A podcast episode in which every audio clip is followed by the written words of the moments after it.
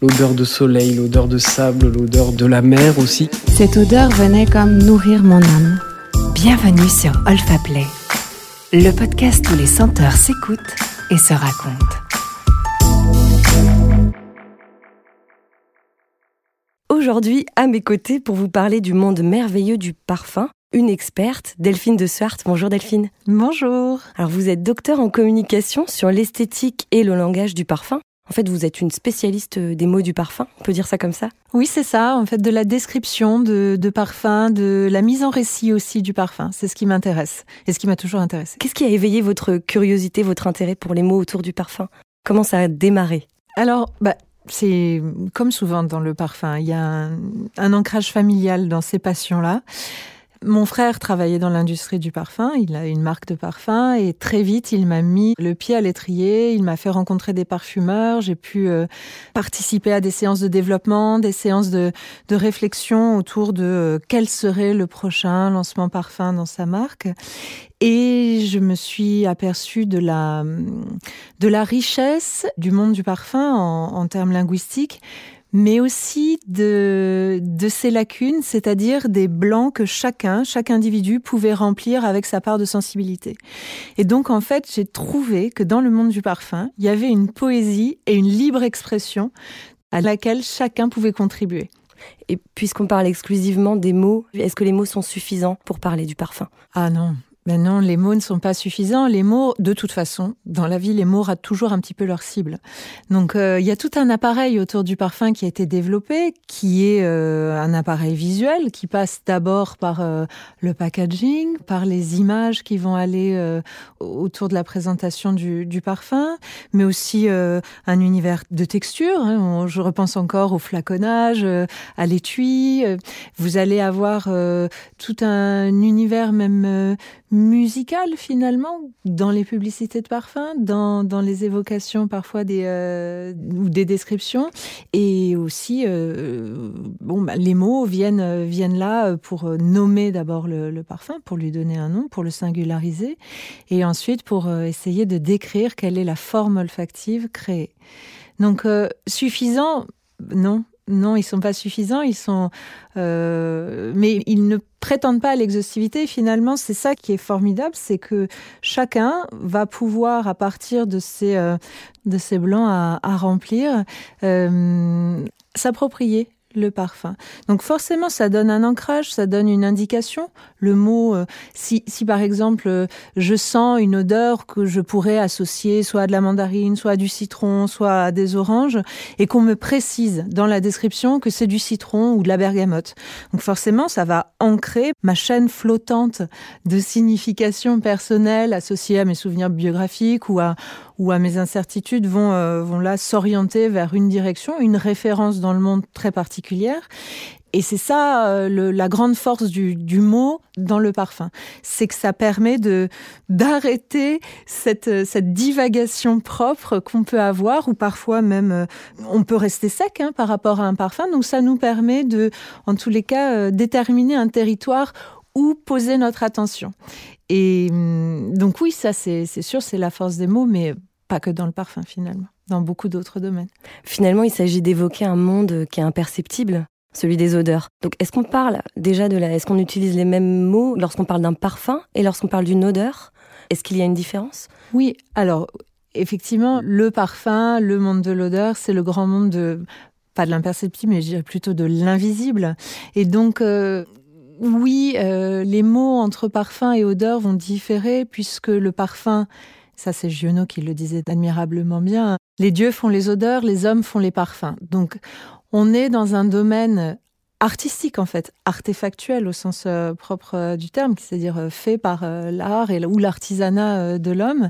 Et donc il y a quelque chose de euh, forcément plus orienté sur un savoir-faire, plus orienté aussi sur, euh, sur des habitudes, des habitudes de communication ou des habitudes professionnelles. Donc il va y avoir un langage plus expert qui va se développer autour des, euh, des parfums, en tous les cas plus d'échanges liés à, à, la profession.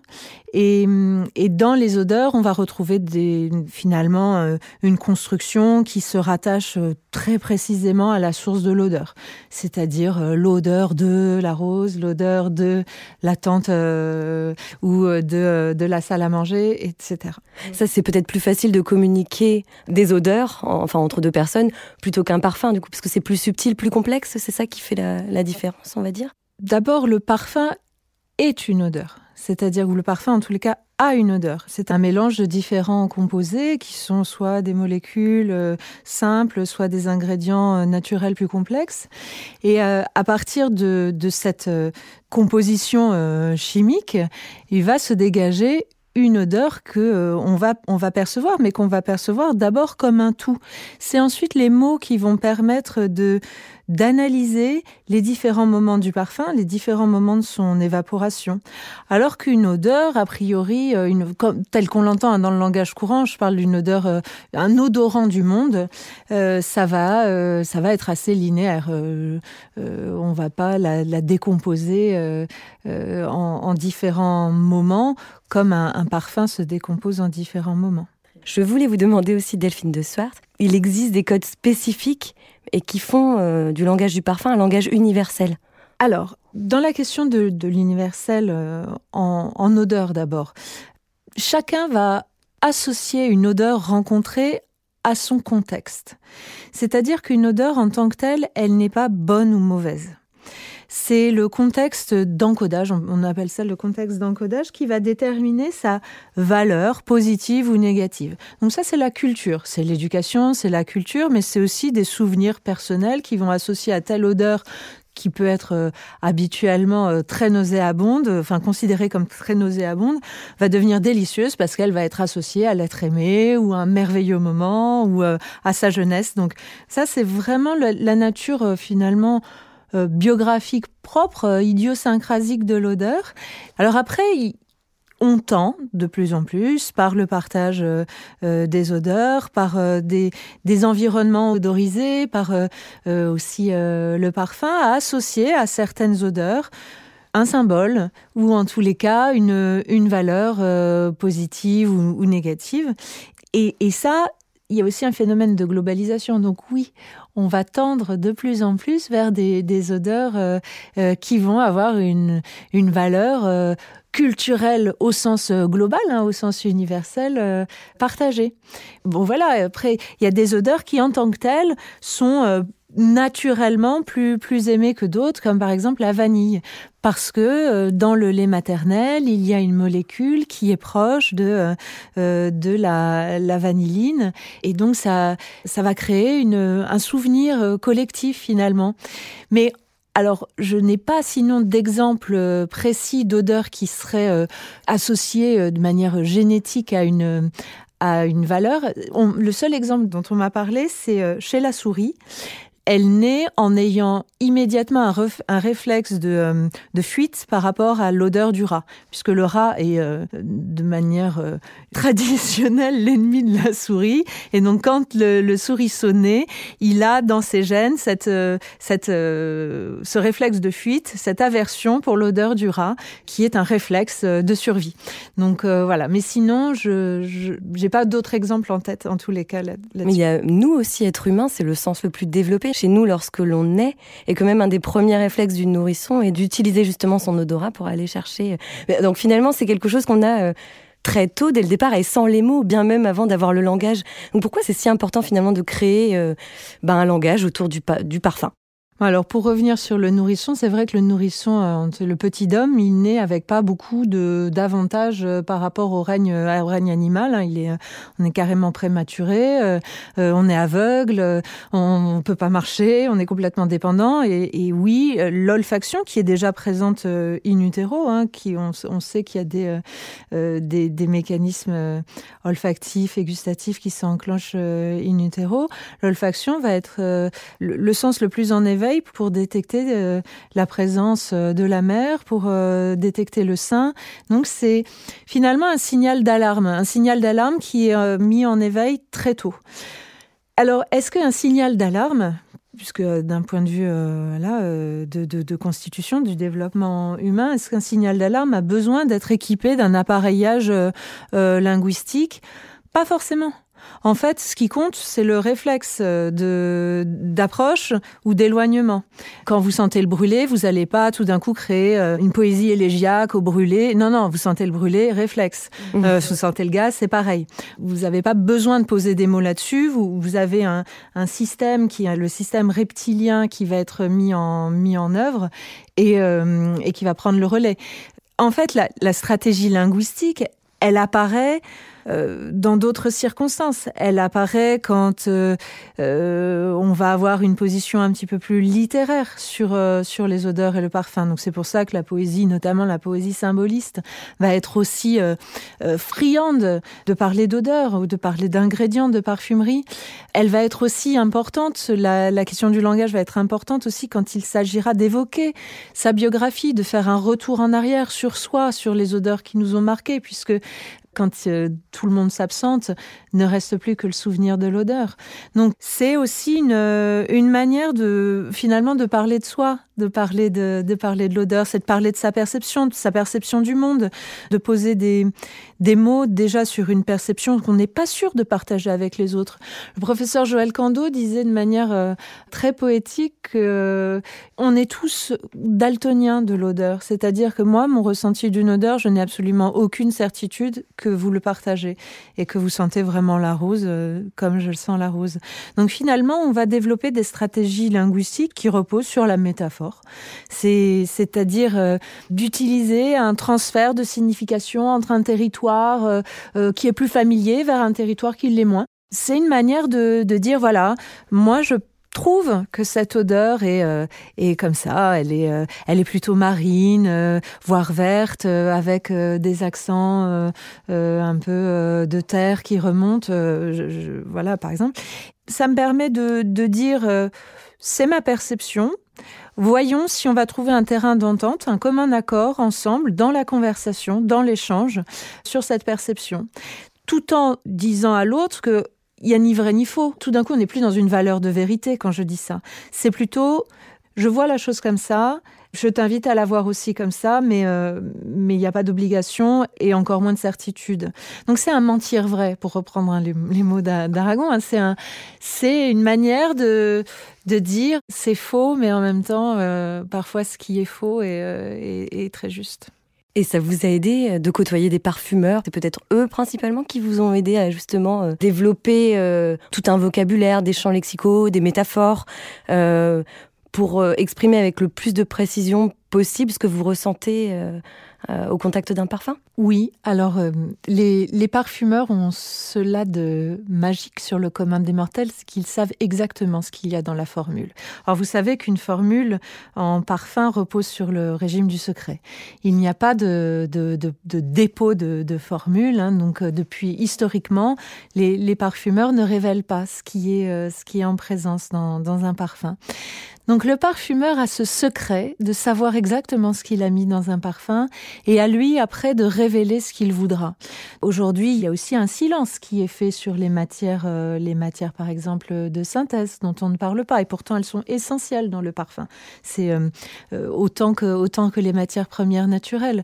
Mais il va devoir aussi pour évoquer les effets provoqués par certaines matières passer par des détours, des détours métaphoriques, des références d'effets olfactifs qu'on retrouve dans la vie quotidienne ou dans le monde, dans notre expérience.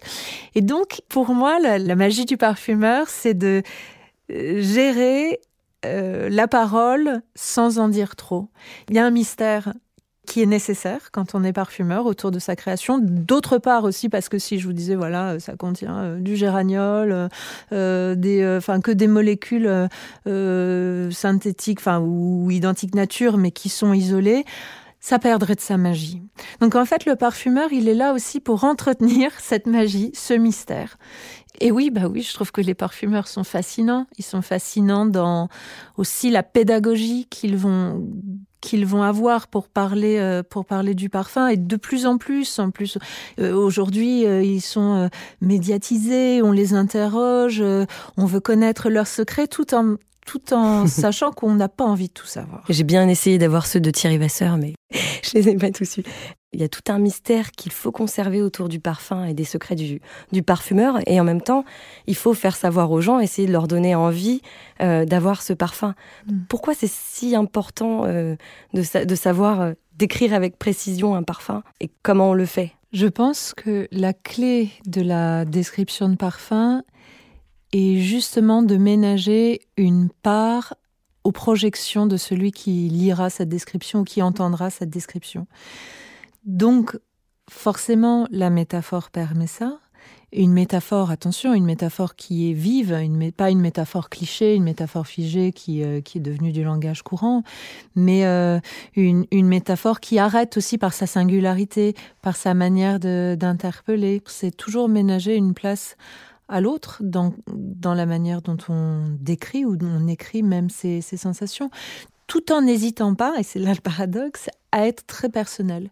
C'est-à-dire c'est l'écueil finalement dans la description de parfum, c'est de c'est de vouloir être trop générique, de hum, finalement servir une soupe un peu trop déjà vue, euh, euh, mal assaisonnée, qui finalement n'aura rien de personnel. Et moi, les auteurs, euh, les plumes du milieu du parfum que je respecte et que j'adore et admire le plus, ce sont des personnes qui n'hésitent pas à parler de leurs souvenirs biographique, parce que c'est en étant dans l'anecdote, finalement, qu'on arrive à toucher le plus grand nombre. C'est en étant dans le personnel, enfin, c'est comme les chanteurs, les, musiciens, les auteurs, c'est euh, ceux qui vont parler euh, de la plus petite chose, de la chose la plus intime, qu'on arrivera à toucher euh, le plus grand nombre, et non pas en faisant un texte de loi qui impersonnel. Vous aussi, vous êtes une plume, vous faites des descriptions de parfums. Est-ce qu'il y en a un plus qu'un autre qui vous a marqué, qui vous a touché, peut-être celui qui vous a donné le plus de fil à retordre? Alors, en fait, quand on décrit et quand on écrit pour un parfum qu'on vous soumet, qu'on vous confie même, d'ailleurs c'est plus de, on vous confie, c'est de la confiance. Il y a plutôt euh, quelque chose qui s'encloche de de l'ordre de l'affectif pour, euh, pour le, parfum qu'on va décrire, puisque c'est un, un rôle euh, important et il faut pas se tromper et il faut avoir suffisamment de respect pour toutes les équipes derrière un parfum, parce qu'on parle du parfumeur, mais il y a énormément d'autres personnes impliquées dans le développement d'un parfum. Et chacune d'entre elles est décisive. Et euh, oui, le parfumeur est responsable en très grande partie de l'odeur, mais il y aura aussi derrière euh, les personnes qui auront nommé le parfum, les personnes qui auront créé son identité visuelle. Et donc, euh, je considère qu'un parfum, c'est une œuvre euh, d'abord un petit peu collective, même si voilà, bon, mais aussi c'est une c'est une œuvre qui est composée de, de, de, de mots, d'images, de formes autant que d'odeurs c'est composite, un parfum. C'est un objet euh, mêlé. J'imagine que si c'est relatif aussi à, à, nos propres souvenirs, ou en tout cas à notre propre sensibilité pour en parler, on a pu observer au travers de l'histoire, peut-être assez récemment, une évolution quand même de ce langage, des mots qui reviennent plus que d'autres pour décrire un parfum Oui, il y a forcément des horizons d'attente qui se forment à la fois chez les lecteurs, mais aussi d'abord chez les commanditaires de ces descriptions de parfums, qui sont les marques, qui vont euh, euh, avoir des, attentes sur certains mots qu'ils vont considérer comme euh, incontournables. Et il y a des gros mots maintenant en parfumerie, des mots qui euh, comme le mot sensuel sensualité, comme la fraîcheur, comme la gourmandise, des mots qui sont à la fois liés à des, modes de, parfum, mais aussi à, des espérances sur ce que le parfum devrait remplir, le rôle du parfum qu'il devrait remplir. Bon, alors c'est des gros mots euh, pour, euh, pour nous qui sommes euh, rompus à, l'exercice de, de l'écriture du parfum. Je dis pas que moi j'emploierai jamais le mot sensuel ou jamais le mot frais. C'est vrai que c'est une tentation qui est grande puisque parfois on nous la demande, mais aussi c'est quelque chose qui qu'il faut parfois s'éviter de faire pour pouvoir renouveler et le vocabulaire de l'exercice et, euh, et aussi euh, euh, les imaginaires des, des, lecteurs. Parce que si à chaque description vous allez voir le mot sensuel ou le mot frais, c'est comme un mot schtroumpf finalement. Donc c'est quelque chose qui ne renvoie pas à, une, à un imaginaire précis. Euh, donc chacun peut y mettre ce qu'il veut derrière. En revanche, j'ai un, maître conteur qui m'a toujours dit, euh, quand on... C'est Henri Gougo, hein, pour, le citer, il disait toujours, il faut faire une lessive de nos mots. C'est-à-dire qu'il faut faire attention à retrouver la saveur des mots qu'on utilise. J'ai surtout pas de leçon à donner, mais en tous les cas, euh, c'est quelque chose que je m'efforce de faire dans mon exercice d'écriture personnel. Merci beaucoup Delphine de Swart. Peut-être pour clôturer cet épisode, est-ce que vous pourriez nous confier votre mot préféré du dictionnaire pour parler du parfum? Bon, D'abord, je trouve qu'on ne revient pas assez souvent sur le mot parfum en tant que tel. Le mot parfum, euh, c'est l'étymologie de, de la fumée, perfumum. Euh, c'est l'objet, la résine ou l'encens qu'on fait brûler sur un autel pour entrer en communication avec l'au-delà, avec le monde de l'invisible. Donc je pense déjà que ce mot, moi, ça m'énerve quand il est remplacé par le mot fragrance. Il a un, une histoire qui est tellement belle et qui est à la fois éloignée dans son support, dans sa, dans sa forme, puisqu'aujourd'hui le parfum est liquide, alors que son étymologie indique euh, euh, une incandescence. Donc euh, il est à la fois très éloigné par sa forme et en même temps très très juste sur euh, l'évaporation et la communication invisible qu'il dit. Euh, il y a ce mot-là, donc déjà, principalement. Je pense, Mais je pense que c'est déjà super. Il y a aussi le mot enveloppe. Euh, je pense, ça c'est ça c'est aussi une, une manière euh, de concevoir le parfum. Souvent dans les descriptions, on, on, peut retrouver que une odeur ou, ou un parfum est enveloppant. Et ça dit quelque chose aussi du, du parfum tel qu'on peut le, on peut le percevoir et tel que les utilisateurs et les utilisatrices peuvent l'envisager, non pas comme une armure, mais comme une, une protection, comme aussi un prolongement de sa, de sa propre peau, de son enveloppe corporelle, et qui ferait, on, on voit hein, aussi les termes de seconde peau, mais c'est moins intéressant qu'enveloppe, et qui ferait cette forme d'interface entre soi et le monde. Et en fait, le parfum, c'est ça, c'est une interface entre soi et les autres. Euh, tout ce qui est à l'intérieur du parfum me concerne moi, et en même temps, je donne à sentir telle odeur de, de moi et euh, il y a d'autres odeurs euh, plus intimes que je garde en revanche pour, pour moi. Mais, euh, mais oui, oui, ce terme d'enveloppe aussi est, euh, est beau euh, parce qu'il dit quelque chose et les mots disent toujours quelque chose. Il y a pas de, on n'utilise pas les, les mots euh, par hasard dans la parfumerie et surtout s'ils ont fait leurs preuves et s'ils ont euh, passé l'épreuve du temps. Je vous remercie beaucoup Delphine d'avoir accepté notre invitation et on se retrouve très vite. Merci beaucoup. Merci Nora. Vous avez aimé Retrouvez les plus belles histoires olfactives et des podcasts inédits sur olfaplay.com ou sur l'application Olfaplay. Vous pouvez aussi enregistrer la vôtre. Retrouvez toute notre actualité sur Instagram. Sentez, écoutez, racontez. Rendez-vous sur Olfaplay.